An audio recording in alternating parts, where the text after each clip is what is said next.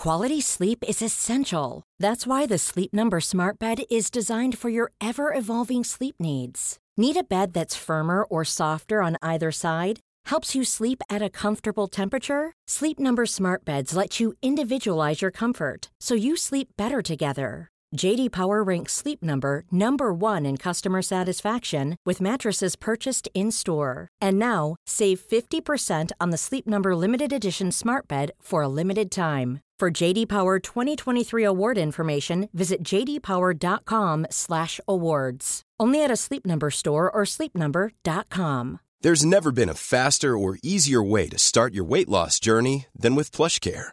PlushCare accepts most insurance plans and gives you online access to board-certified physicians who can prescribe FDA-approved weight loss medications like Wegovy and Zepbound for those who qualify. Take charge of your health and speak with a board-certified physician about a weight loss plan that's right for you. Get started today at plushcare.com slash weight loss. That's plushcare.com slash weight loss. plushcare.com slash weight loss. Hello, movie truthers. Welcome to this week's episode of Truth and Movies. I'm Michael Leader. I'm David Jenkins. I'm Hannah Strong. I'm Sophie Monks Kaufman. And on the show this week, we have one final film to discuss before the end of the year Julia Ducournau's Titane. And then we're diving into Little White Lies picks for the best films of 2021. All coming up on Truth and Movies, a Little White Lies podcast.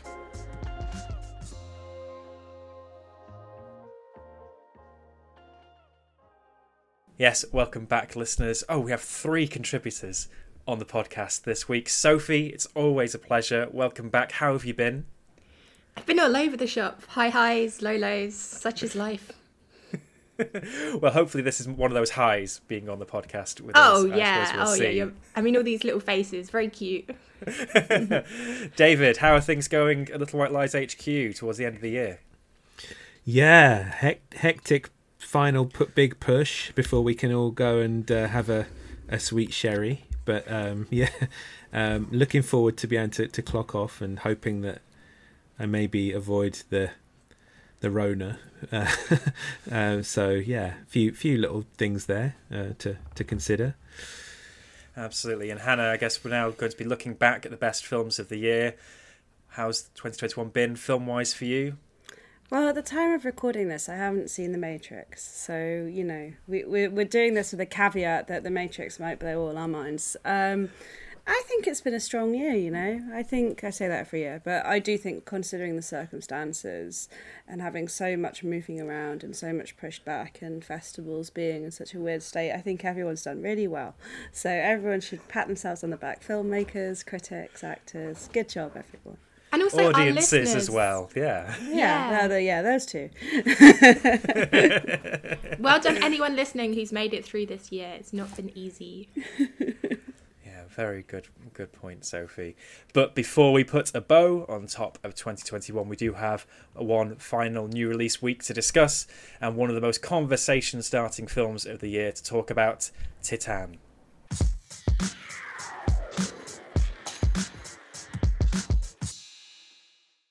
Let's start with a bit of plot synopsis for Titane.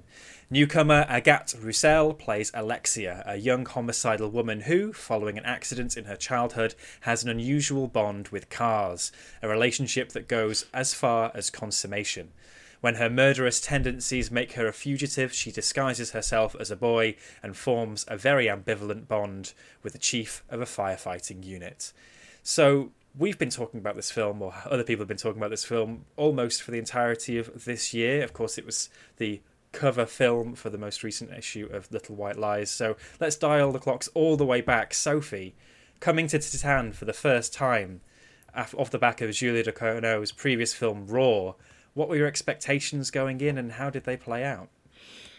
Yeah, so Raw really meant a, a great deal to me. Um, and Raw has this great cohering central metaphor of a sexual awakening. You know, uh, this character discovers a desire for flesh eating, and that's that sort of very much clearly means she's got an awakening for the pleasures of the flesh. And I, I think I was going into Titane expect, expecting a similarly neat container. So it kind of took me aback the first time I saw it that it's a very different kind of playbook. And I would also I'd make the comparison to like Jordan Peele's one too with Get Out and Us, whereas Get Out is such a tight, tight central allegory that anyone can see and appreciate, whereas Us is sort of more of a Rorschach test. And yeah, it, it, Titane as well. I was like, I don't even know what's going on here. and I was immediately struck stylistically by it. It's such a bold vision, and the, all the soundtrack choices are incredible. So it was it, it blew me away on a style level, but it wasn't really until I watched it for a second time that I kind of got a got a read on it. Um, and yeah, and actually the second time I saw it, I, I I was incredibly moved by the what I saw as the love story element. Um, there's so much else going on in it in terms of like bodily transformation and you know you know the, the, the making love with cars. But actually the thing the thing that's that's that stood out to me was the relationship between Vincent Lindon and Agatha Rousselle and like there's just this line at a certain point where he says I don't care who you are. And I just was like this is a love story. Like I never saw a character who had such a desire to just love someone else not even to be loved but to, to give love as Vincent Lindon's character also named Vincent um, so I don't feel like I've fully cracked it. Like there's any one read that you could kind of put on it that would encapsulate all that it is because there's so much going on. But I kind of think films like that uh, the most interesting. They inspire the best conversations, the most intriguing writing. It's just such a such a sort of elusive and slippery but compelling beast of a movie. Hannah, were you compelled? Did you get this first time out? Of course, later on in the in the year, you'd eventually have an element of Titane tattooed onto you. But uh, what, was your immediate take on it? Yeah. Um, well, I was lucky enough to see this at Cannes with uh, Sophie and some of her other colleagues and friends, and it was definitely one of my most kind of anticipated titles at the festival, and very much. I think my reaction was similar to Sophie's in that I was kind of blown away on an aesthetic level at Cannes. It definitely was kind of a shock to the system in I, I think the festival this year was of a pretty high standard. There were a lot of great films, but there was nothing kind of I think as audacious maybe as Titane, and it was this real um, you know explosion. Uh, I think even from kind of the first scene, um, it's just yeah you you basically open on a car wreck. um, there's some build up, but yeah, I don't want to say too much because also I'm aware that people listening to this might not have got the chance to see it yet. Um, but I definitely, in that first first time I watched it, I was taken by how sweet it was and how funny it is. It's a very funny film. I think that Julia's sense of humour sometimes gets lost because people are so keen to talk about how. Um, kind of brutal her work is or how you know shocking it is but um she's an incredibly funny filmmaker there's a really hilarious scene where um, Vincent Lindon's character is a firefighter and he's teaching um, Agatha Rousselle's character how to do CPR and he's doing it like to the, the tune of the Macarena. And uh, it's just yeah just a really lovely scene. And that is kind of I think probably what stuck with me the most. I just think it's it's such a for as much as everyone talks about the car the car stuff and the um, kind of body horror elements i think it is a very human story about these two outsiders who desperately are looking for their kind of place in the world and haven't been able to find it and and they find each other and it's kind of you know against all the odds, they find this thing they've been looking for. And I think it's a very, it might look like a story um, that's kind of, what, how would I say, like very out there and very kind of um, zany, but it's not at all really. It's that classic Tales Old of Time thing of outsiders looking for each other, which I think is something that I always am drawn to within cinema. All my favourite films are outsider stories. It's it's sometimes the curse of the festival premiere, isn't it? Where a provocative film, and there are elements of Titane that are, it's you know, continuing on from Raw, these specific, very visceral moments of shock or gore, um, and like with Raw, there were reports of walkouts, reports of fainting in the aisles, I don't know, Sophie or Hannah, if there were any within your within earshot of you when you saw the film. But then that then becomes part of the marketing strategy for the film later down the line, and whether there's much beyond that. And it sounds like you've both taken you know slightly different things from it. David, what was your response to Titane? And then we should probably talk a little bit about the provocative moments as well. Yeah, I mean, I, I, I wasn't, alas, at Cannes, but I was kind of monitoring from afar and seeing the reviews coming out, and it was very kind of fascinating to see this kind of these polarizing takes, where on one side you tended to have critics who were very taking the film very literally and picking up on things like, you know, plot holes and thing and things like very, very kind of conventional things like plot holes and character motivations. And then you had this other um, contingent who were more like you know oh it's a trip man. You know it's just you just got to like go with the flow and let it roll you know let it roll over you and sort of drink it in. And uh, you know that definitely was was was intriguing for me. And um, yeah it's probably my favorite film of the year actually uh, i probably would have picked it had i not been talking had we not been talking about it now um, i had a kind of seeing it i had a sort of quite euphoric experience with it. Like really one of those kind of not. I think the last time it happened to me was seeing um, Claire Denis' High Life actually, where I just kind of rolled out of the cinema and into the light and not kind of really knowing where I was, and. Uh, yeah, I, I, I feel I feel I feel there's a lot of you know I think you could go into the minutiae of this film and pick apart all, all these kind of themes and ideas and proposals that it's making.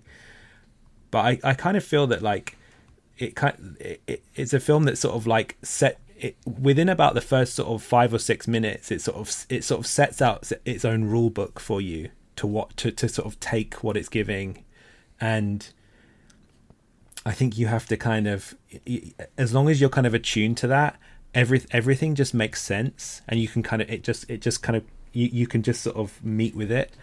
Um, even some of the kind of you know quite sort of weirder plot moments and and motivations that may seem on the surface to be quite random, like when a character just suddenly has an outburst of violence. But yeah, I think I think the, the, the overwhelming thing is I, I I I think I love this kind of discordancy between, uh, and it's a similar thing with High Life that you, you you're being served up these extreme images that are that that are that are supposed that are maybe intended to be repellent and graphic and uh, and and make you feel bad, but actually the over like the, the actual overwhelming feeling you get from the film is something that is quite sort of euphoric and positive, and uh, it's about you know you know it's about love and it's about but it's about like the the body as well and the the kind of the amazingness of the human body. I think and what it and, and and the human mind as well what it can kind of take the the, the sort of battering that that our bodies can take and still kind of pull through somehow um, but yeah i just think um, it's a it's it's a real belter and actually like going back to raw i wasn't a massive fan of raw to be honest when i saw it um, uh, the first time and actually like reading stuff by you know excellent writers such as Sophie and Hannah uh, who who who make such a compelling case for it. I, I revisited it and uh, having seen Titane and and really really liked it a lot more, and you know saw saw the connectivity between the two films much more strongly. And I think that had I had I sort of I think it does a similar thing of like it sets out its own rules and wants you know asks you to kind of follow them while you're watching rather than just kind of taking each little thing as a sort of literal you know i'm watching a conventional movie that's doing conventional things. So yeah. It's interesting the way you described that there david that um, when a film like this has that uh, midnight type film confrontational um, you know description behind it. This film's going to make you faint. It's going to make you throw up in the aisles of the cinema. It may, it feels like it's something that you that that is going to you know, be confrontational, whereas it sounds like you're describing like just take a trip, take down all inhibitions and go along with this, and maybe don't ask too many questions is the best way to approach. And I suppose Sophie to wrap up because this film is still being marketed in some way as a body horror film in a David Cronenberg vein, but there's a whole huge chunk of this film that is not really related to so much to body horror.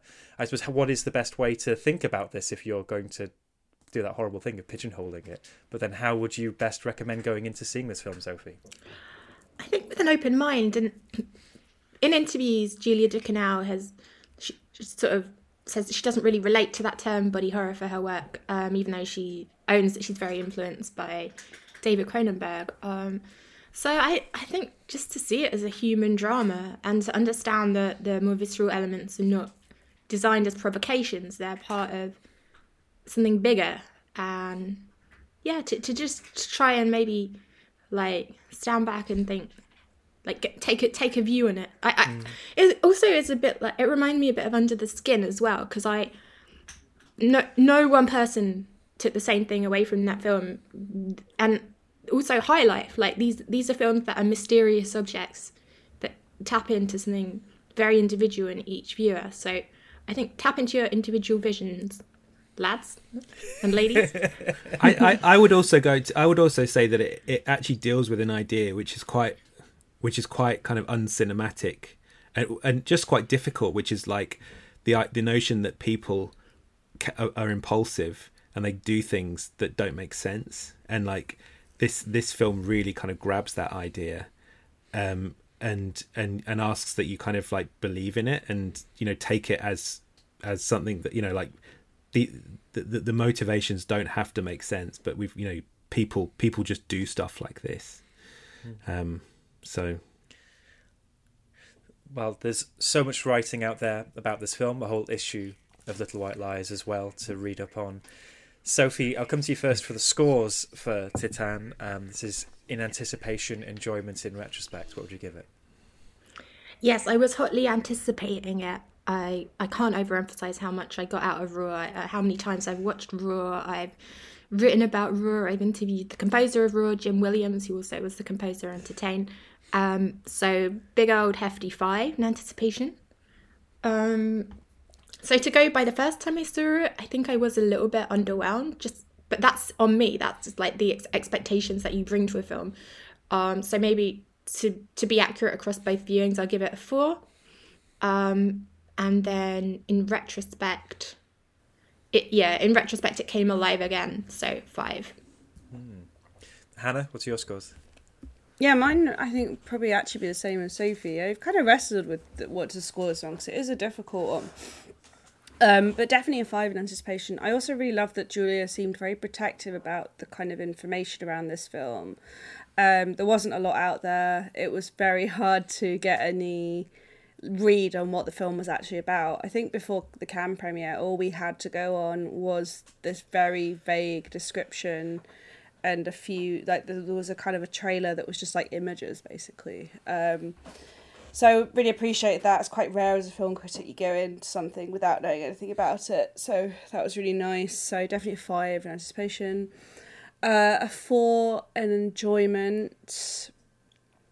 Just because I think at first, yeah, I wasn't quite sure what to make of it, and also it was coming off the back of a really strong film festival. But I was so happy that it won the Palme d'Or. I really it felt like a kind of moment, you know, a real statement by the um, jury. So I was really happy with that. And yeah, then a five in retrospect. I've had some great conversations about this film. I've read some really beautiful criticism, and I think it's a really special piece of art. And I really can't wait to see where Julia goes next. And David, what are your scores?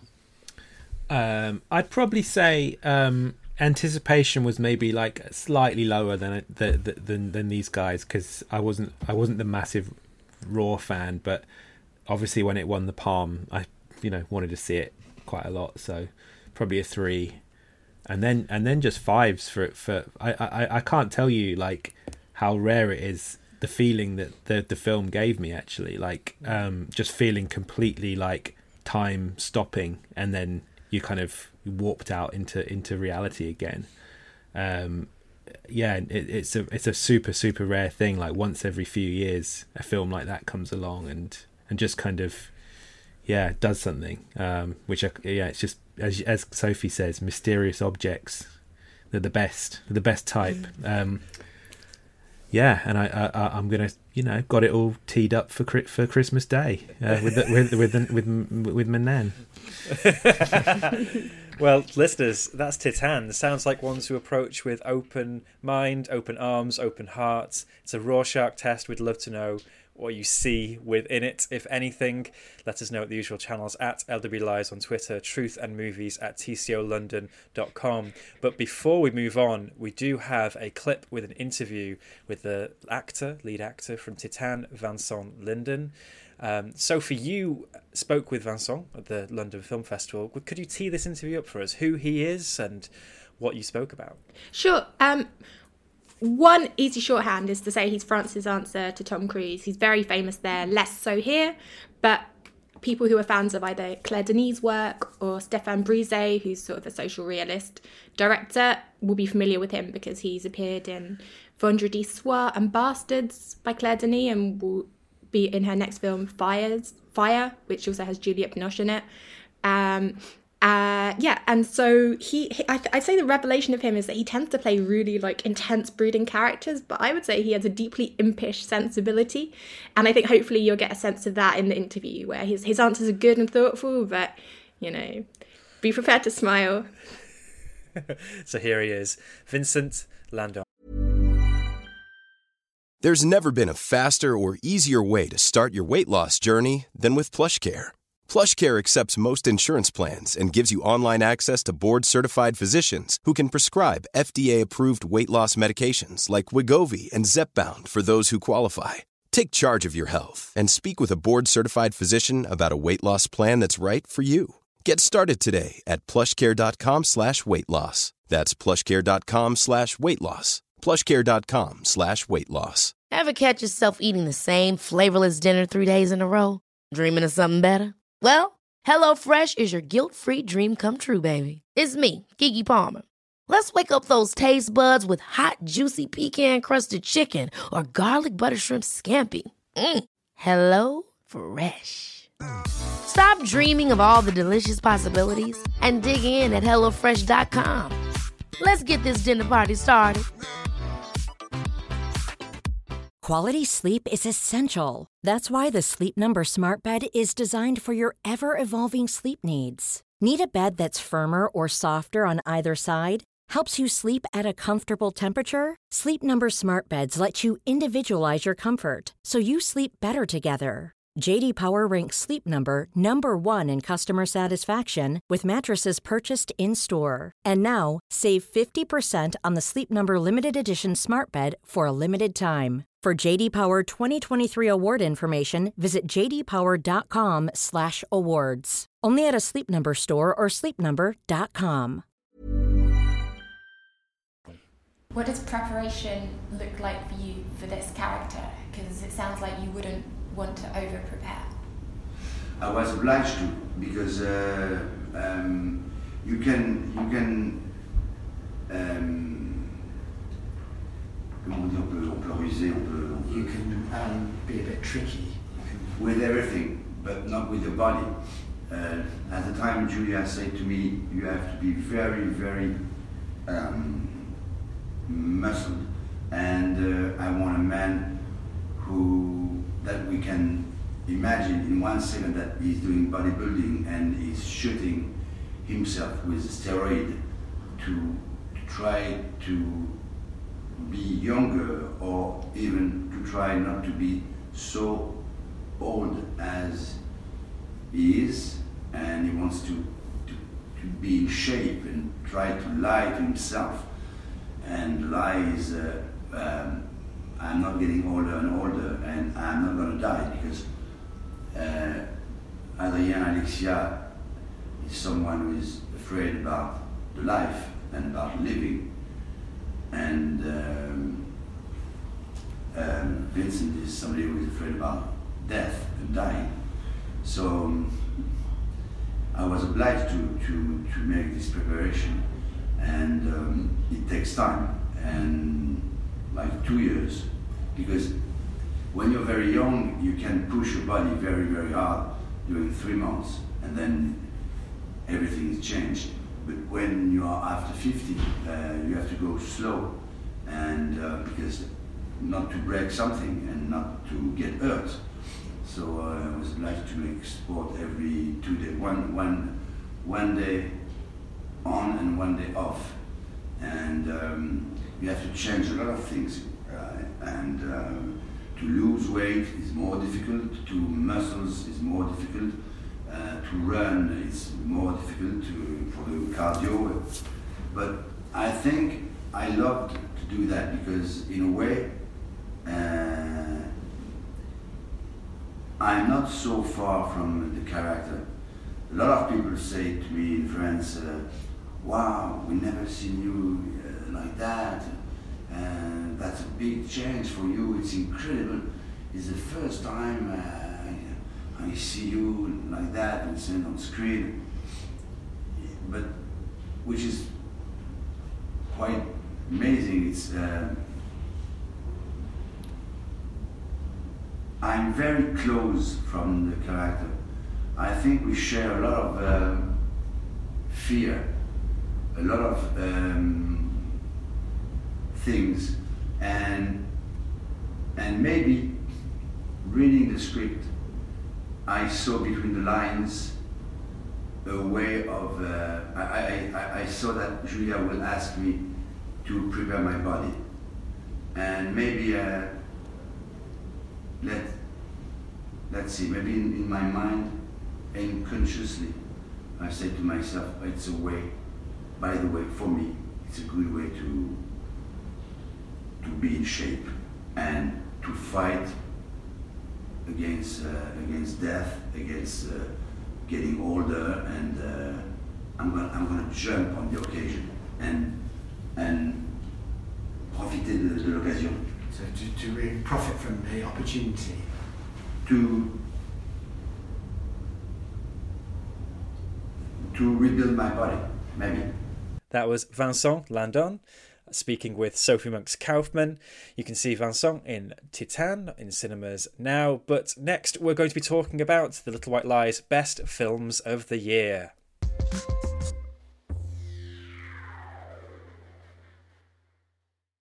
So, yes, it is the end of December, and as is customary, we have to pick our favourite films of the year by law. Little White Lies have picked top 30 films of the year, and they're up on lwlies.com now for you to look at at your leisure. But for the purposes of this podcast, we have Hannah, David, and Sophie. We're going to pick two favourites each from the top 30. Let's start. Hannah, I'll come to you first. What's your first pick of the 30 that you'd like to shout out on this podcast? Yeah, so I can't tell you where in the list it comes, partly because I can't remember, but also because I want it to be a surprise. Um, but the first one I have is The Last Duel by Ridley Scott, starring um, every famous man ever. No, sorry, starring Matt Damon, Ben Affleck, Adam Driver, and Jodie Comer. And I was really pleasantly surprised by this film. I think um, when it was announced, I was very skeptical. You know, Matt Damon, Ben Affleck revenge, rape revenge film doesn't really strike confidence into the heart of a woman. Um, but I was really pleasantly surprised. I took myself off to see this when it came out, despite it having possibly the worst trailer of all time, and only uh, having a very weird release where it was only in cinemas for about three weeks. Um, and at very odd times. So it's quite a mission to actually get to see this in cinema. But I was very glad I did. I think it's actually a really intelligent film that really kind of accurately depicts how exhausting it is to be a woman living in the patriarchy, whether it's in medieval France or contemporary England, contemporary world. Um, and I was kind of surprised at the kind of delicacy and care with which Ridley, uh, Matt, Ben, and Nicole or Nicole Hot Holofcener, yeah. Yeah. Sorry, listeners, that's me trying trying nobly to pronounce her name correctly. But she she co-wrote the screenplay with uh, Ben and Matt, who kind of brought her on, begged her by by all accounts, to come and um, write the screenplay with them. And I think it, it makes it a better story. I think it makes it kind of more human. Um, but the thing that kind of really surprised me is that it's actually a very funny film at times. Obviously, there's this really deeply traumatic event at the core, but I think it does a really great job of underpinning how like silly um, the kind of overwhelming machismo is within this court, where you have Ben, Affleck playing uh, this count who's kind of overseeing the local duchy, and Matt Damon and Adam Driver, the two knights, kind of uh, vying for his favour. Uh, Jodie Comer plays Matt Damon's betrothed slash wife, and she accuses uh, Adam Driver's character of raping her, so Jacques Legris, and um, you get this Rashomon style three versions of the same event taking place, but it's very clear to me that there is one account that is the true account. Um, it's been fascinating watching the kind of discourse around this film, which I think has been absolutely terrible, because people don't seem intelligent enough to realise what the film is telling them, and the film is telling them that Jodie Comer's account is the honest account of what happened. Anyway, by the by, I think it is just a really engrossing action epic with the, the the titular last duel scene is incredible. It's like a real feat of fight choreography. I think that Jodie Comer kind of gives this performance for the ages. Um, she's not someone I've really ever cared about that much. Um, I'm not really a Killing Eve person, and I didn't really like her in Free Guy, so I was really pleasantly surprised here. I think that Adam Driver's kind of doing something different here from how we've seen him before, playing like quite a dislikable sort of uh, weaselly little character in this, and then you've got Ben Affleck going like hell for leather, doing this absolutely ridiculous, um, very sort of like teenage boy in the body of a forty year old thing. Uh, and he has just this horrible bleach blonde bowl cut. And there's a scene where he has to pronounce a swear word that if I say it will get bleeped. And it's just like the most delicious line reading of the year. Just like the enunciation in his voice when he says it. Ah, oh, it's like poetry. But yeah, I, I definitely think that people should kind of seek this out. It's on Disney Plus. Um, and might maybe make up their own mind about it because I think the the kind of online conversations about have been quite exhausting and quite um, misrepresent misrepresenting what the film is. So yeah, that would it would definitely be. It's not going to be for everyone, but it would be one of my um, underseen gems of the year for sure. Yeah, I'm I'm looking forward to watching that over the Christmas break, catching up with it, having not been able to make it out to any of those rare cinema screenings in that brief window it was in cinemas. As, thank you for that, Hannah. That's a good strong recommendation for the last duel. David, I'll come to you next. What's your first pick of the bunch? Uh, I think I'll go for um, uh, Ryusuke Hamaguchi's "Drive My Car," uh, the the uh, three-hour Japanese drama um, based on uh, Haruki Murakami's short story um, kind of extrapolated from the short story in that it kind of takes the the text as a sort of starting point and drags it off in all these kind of strange directions.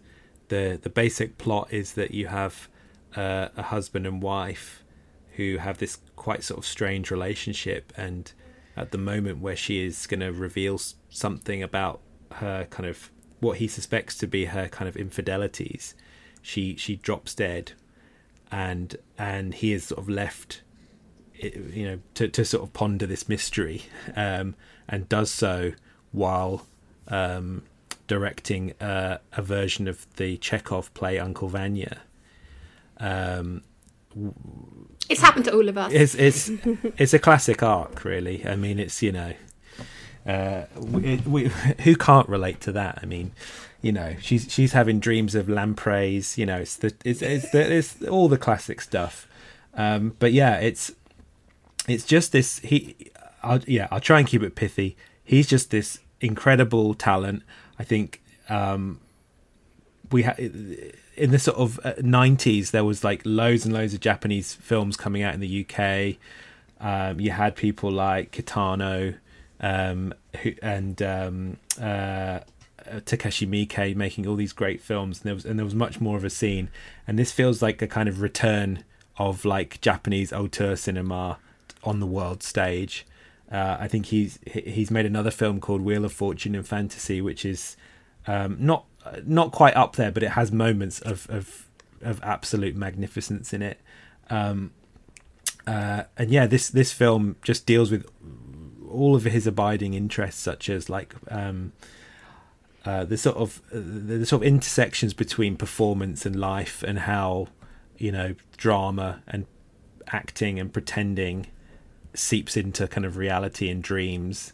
Um, and yeah, I mean, the the reason why it's called Drive My Car is because the the sort of plot pivots towards this relationship he has with a with this young taciturn female chauffeur who drives him back and forth to the uh, performance space for for insurance reasons, and very very very slowly but surely they kind of strike up a relationship, and there's just all these kind of just jaw dropping sequences in it where you know you have these very like you have he takes very kind of simple ideas about and, and very conventional ideas about you know people rehearsing a play or people going going for dinner or people talking in a car and just does these weird like twists them in these quite in these quite strange ways that makes that that, that kind of draws all these extra details and uh, extra kind of points of emotional contact out of them. Um, I it's it's a film that I I think I don't think it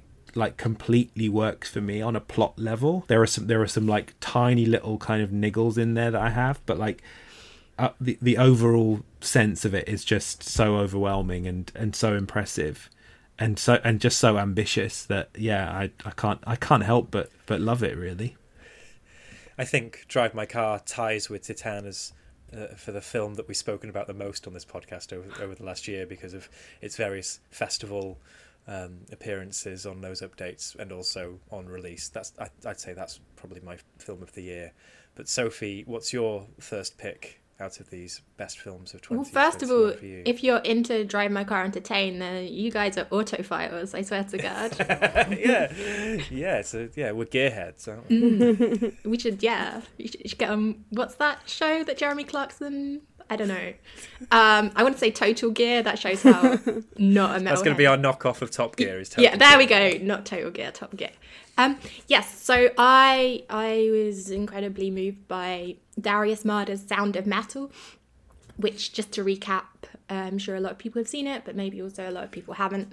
It it starts out you're on stage with Riz Ahmed, who's a metal drummer, as he just starts to lose his hearing. Um, and this sets in motion great panic from his girlfriend, played by Olivia Cooke, that this is going to cause him to backslide into addiction. We glean that he's a recovered addict.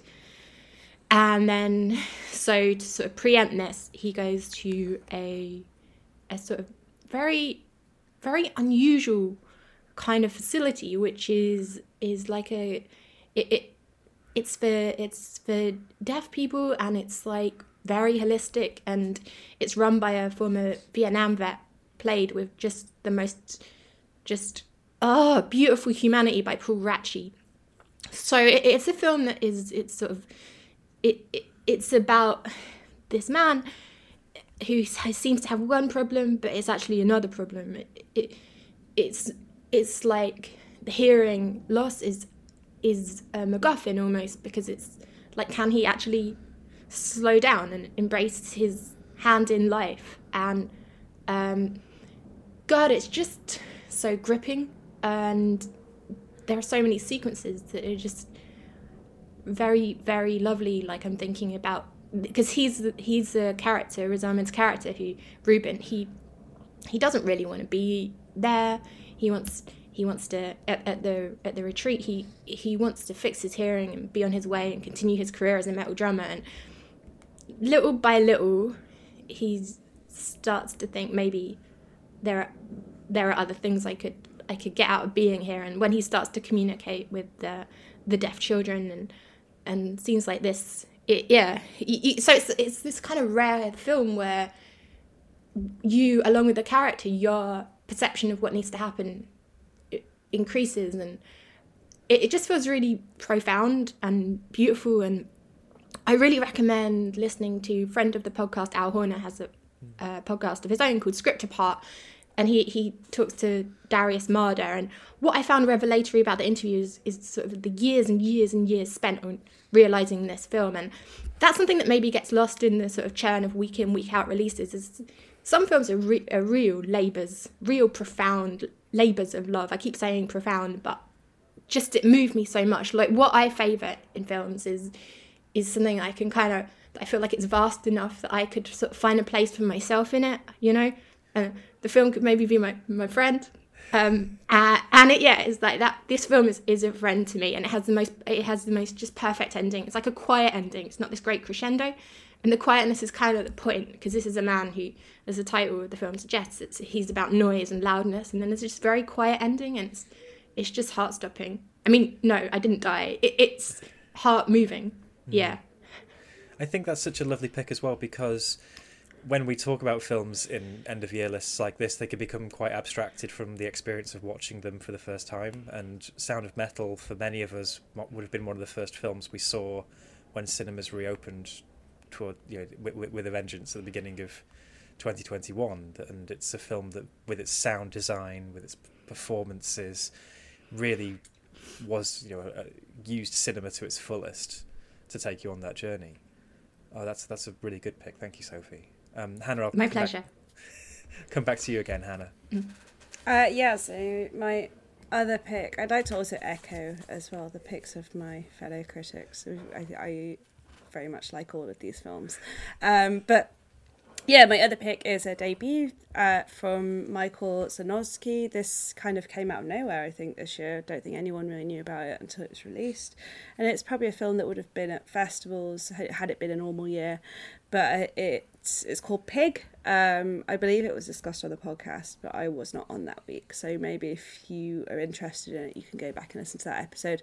But yeah, so it's it's uh, a Nicolas Cage film, and I think a lot of people kind of falsely assumed it would be another um, revenge romp with all guns blazing, uh, but actually, it's a very quiet, very soulful film about this um, man, Rob, who lives in the forest with his truffle pig, and they hunt for truffles together, and that's how they make their uh, their their livelihood. They live this very simple existence, and then one day his pig is um, taken in the night by strangers, and Rob kind of has to go on this journey to find the pig. Um, which is I'm trying not to say too much because I think it is one of those films that really benefits from not knowing what you're getting yourself into. I certainly didn't and I was like broken by this film. I was devastated, like sobbing by uh, about halfway through.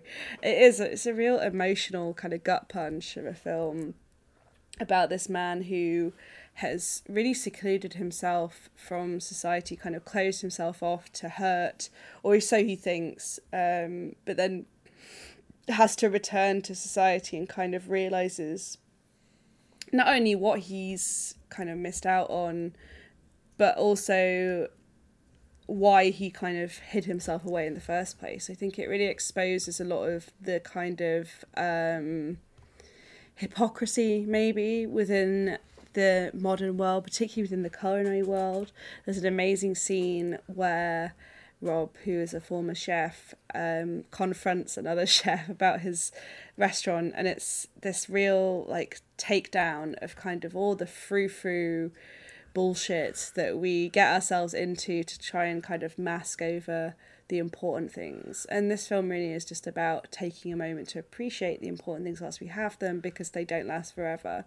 And it's just a really beautifully pitched, really unique um, story, and everything about it is such a kind of thought has gone into it. I think that the cinematography is beautiful, the music is really kind of ethereal, and um, kind of has this like forest vibe to it. It makes I I've listened to it kind of independently of watching the film, and it makes you feel like you're kind of walking through the woods on your own and I just think, yeah, it's kind of rare that you find a debut film that is so complete and such a um, well executed piece of film. And it's really anchored by these incredible performances from Nicolas Cage and Alex Wolff, who I did speak to for the podcast. It's all coming back to me now.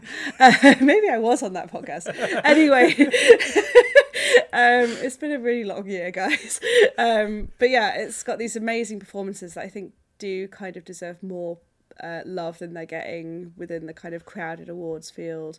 But even independent of what the awards say, it is just a really great film that I think is probably a great Christmas watch as well, just because it is all about family and keeping the people you love close to you uh, even after go. they've gone.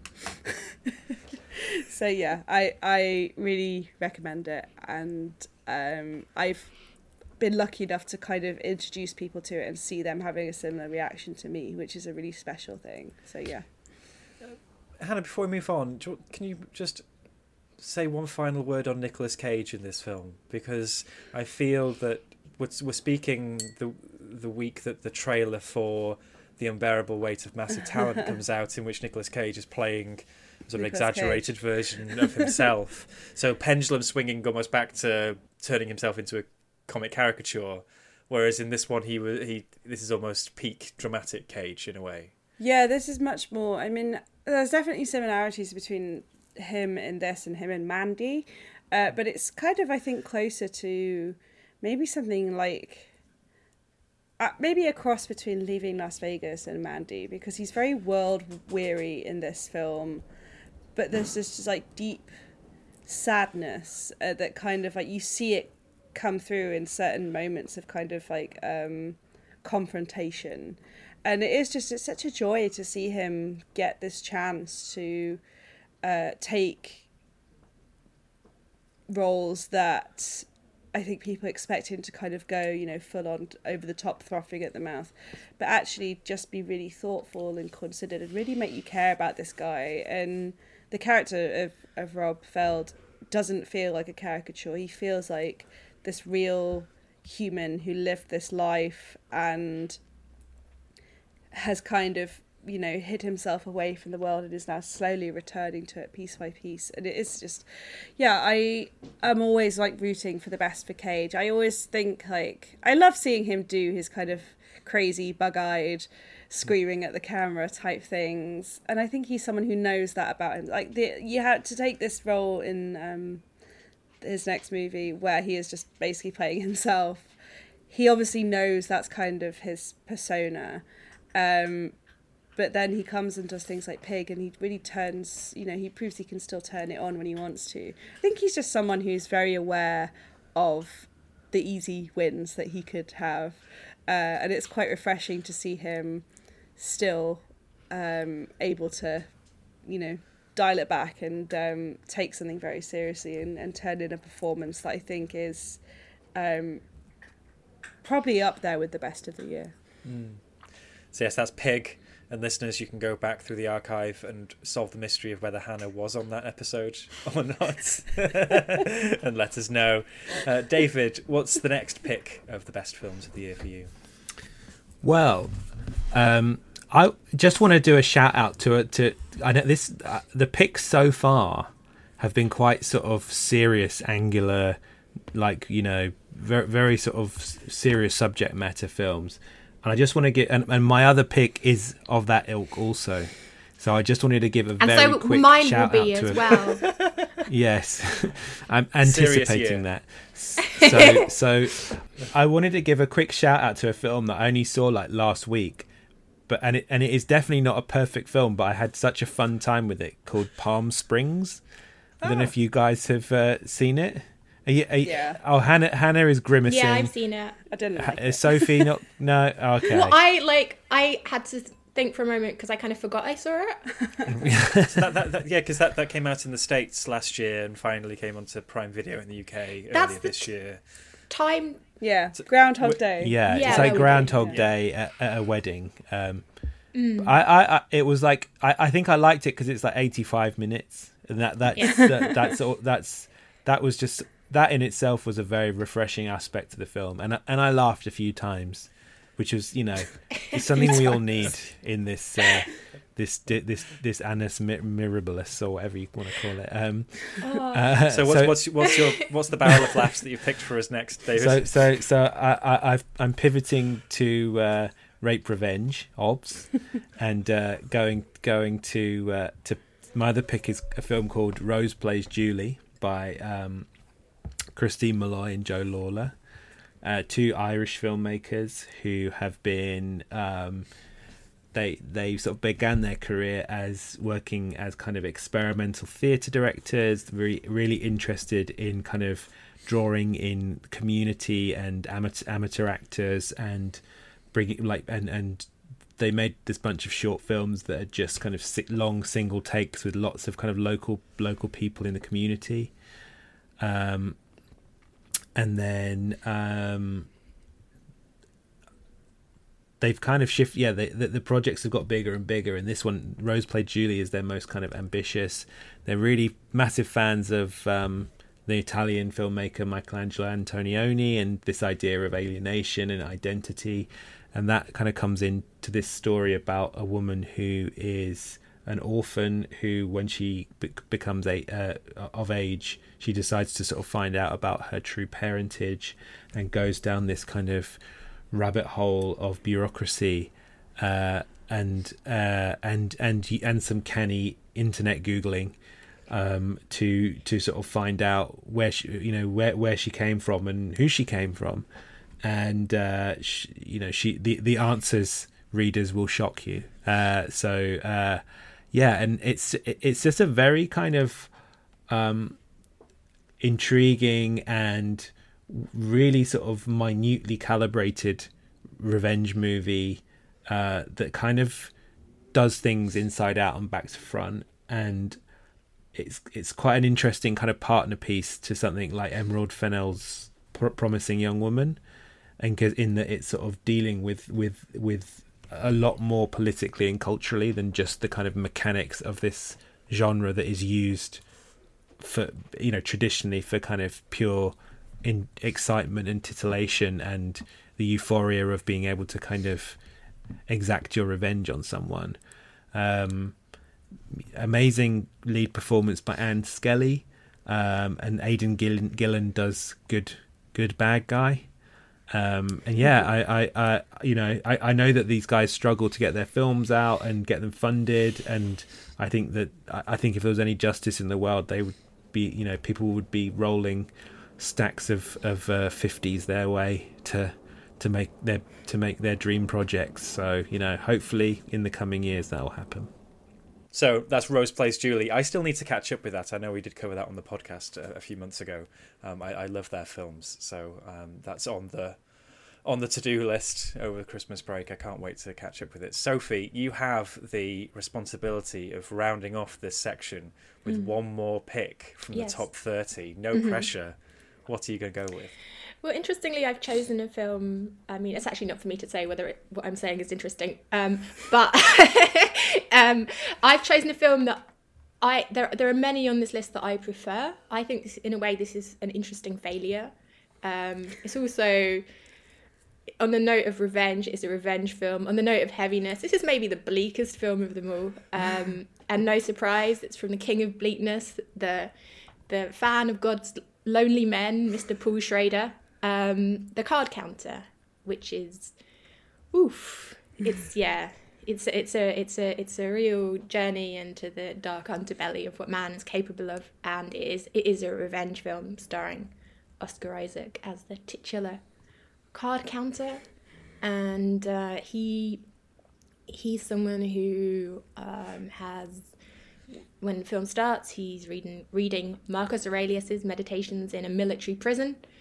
And it doesn't take long to learn that the the reason he's there is because he was at Abu Ghraib, and you do you do see scenes from Abu Ghraib filmed with a fisheye camera uh, with heavy metal blasting over the top, and that is hard. Um, uh, but yeah, I again I I I really love his previous film First Reformed, and like most other people in the cinephile world, I love Taxi Driver Um, it doesn't take a genius to see what Paul Schrader is obsessed with, to see what he's personally working out there, and that's sort of the level in which I'm interested in this. Um, I I kind of feel like, in a way, he he's like our, our Lars von Trier, you know, he's working out his own demons, but he never really works them out. So then he has to kind of start again and, and do the same thing. And he's just, man, he's so depressed. And um, he kind of, he kind of, he kind of finds like different, di- different, different ways into the, the same themes about how just like, you know, a small, small little dose of human contact will, will provide not redemption, but just like a little grace note of solace. Uh, and in this case, it's it's um, Oscar Isaac's William Tell. He he ends up in a very sort of sweet situation with Tiffany Haddish's La Linda, who runs a stable of gamblers, and uh, like Oscar Isaac's William Tell, he's he's like content after he comes out of jail. He's just really content to live a very very small, monotonous life of driving around these identikit casinos, can't, counting, card, counting cards and winning small and counting cards and winning small. So the stakes remain small. And what, what is the catalyst for him wanting to go for something bigger is, is like, it's a very taxi driver. It, you know, he, he decides as someone he wants to try and help. And that's Tye Sheridan's character. Um, and I won't kind of go into their relationship. Um, but yeah, so it's someone who's trying to he's trying to claw back a little bit of good from the infinite drop of bleakness and inhumanity and the terrible things that man is capable of and the terrible things that America does that it never answers to. Um, and like I say, I don't, I don't think it's one of the best. It's like wasn't in my top ten of the year by any stretch because I think whereas a film like First Reformed, it sort of, it it it sucks you in and you're there throughout it. This I kind of came and went with it. I don't feel like it's sort of an ex- exercise in continuous tension. It's it's you know it ebbs and flows and. It, but it, it, I'm interested in also on the level of like the performance that Schrader gets out of Oscar Isaac, who is one of our most interesting and uh, sexy actors. But he's not being sexy in this. Um, he's being broken in this. And I just I kind of wanted to read out it, this from um, uh, Paul Schrader interview, except I've turned my phone off. But basically, um, he, he kind of he talks about Oscar Isaac giving like directing Oscar Isaac to give this recessed performance, and he's like, "You're going to be in every scene, you know." Like if another actor comes and steals a scene from you, that's fine. You're going to outlast them all, and it is that he's really retreated back into himself, and there's a sort of resignation to it, like a steel to it, and yeah, it's it's it's it's it's really something to sort of just see someone doing something that is so small and almost non-existent and yet it sort of carries carries the best that the film has to offer. So you know this isn't for me an all-out glowing recommendation. Um, once again willem dafoe has been cast for maximum nastiness. Like you see also guillermo del toro's nightmare alley which is out next year which i really liked. You know willem dafoe in the, in the role of like abject ghoul. Um, yeah, so again, this isn't like a like all out like tub thumping glowing recommendation, but it's like and it's unlikely to convert anyone who's a little bit on the fence about Paul Schrader. But if you're interested in Oscar Isaac, um, and you have a sort of sort of car crash interest in like how Paul Schrader's soul is doing, this is a you know this is for you. Well, I think that's a a good thing to flag, Sophie, isn't it? That sometimes at the end of the year, it is just as good to salute those messy, complicated films that maybe we didn't all, all outright love, but there is something worthwhile in there. And absolutely, card counter Oscar Isaac. Although I think Hannah might question whether he's sexy or not in the performance, but uh, Oscar Isaac is doing some terrific stuff in that film. Uh, really worth watching, particularly maybe in a double bill or close to what he's doing in Dune, to see the range that that man has with and without beard and um, clothes. Can I also flag because actually, if if we were doing TV shows, uh, my hands down favorite film that I saw at the Venice Film Festival wasn't a film; it was Scenes from a Marriage. Mm-hmm. Uh, which I, I believe is is available for people to watch, and he he's he he's doing a, a whole lot in that, and he's so sexy in that. Okay. can I can I make a TV recommendation as well, even though we're not doing TV? We can do TV Rex. What's yours? Well, so on the subject of us being very serious on this episode because we've chosen really serious films, I would like to recommend uh, the delightful Only Murders in the Building, uh, which is a how would you describe it? Like a, a comedy drama about uh, Steve Martin, Selena Gomez, and Martin Short living in this apartment block in New York. This very, very lovely apartment block, and starting a true crime podcast together. it sounds ridiculous even saying it, and I was so skeptical, but it's been the highlight of my year. It is just absolutely delightful. You can watch it all now. I think it's on Disney Plus, mm-hmm. and it's just like it's only like 10 episodes um, of pure kind of delight and there's a great cameo from Sting, like a recurring joke throughout the season.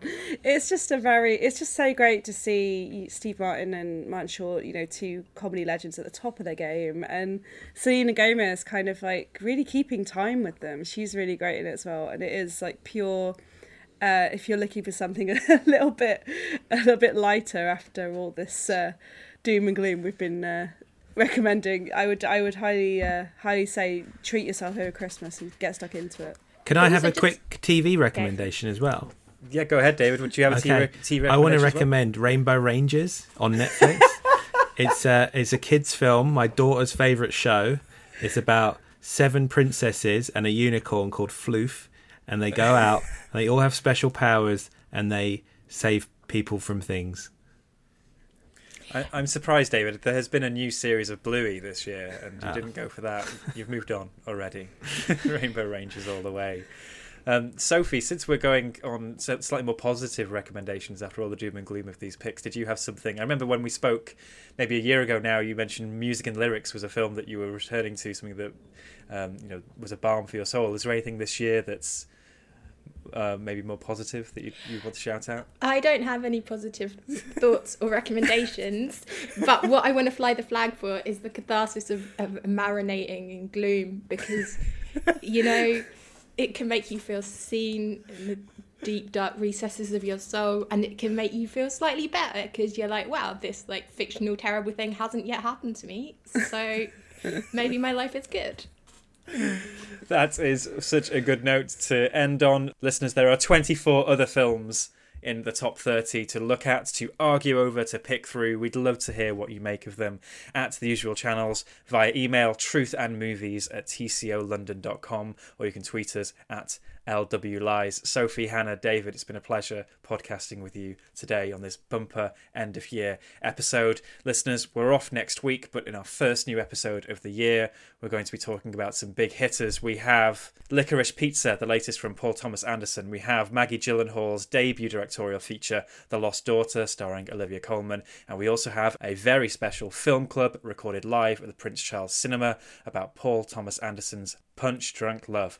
Listeners, please subscribe wherever you pod, and if your podcast player of choice lets you leave reviews, we'd love you to leave one for us. Thank you for listening today and all throughout the year, and we will see you next time. Toodaloo!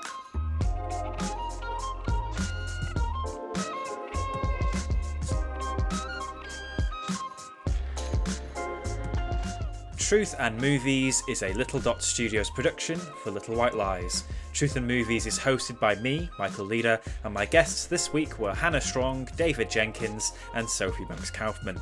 The podcast is produced by Jake Cunningham and Harold McShiel and is edited by Steph Watts.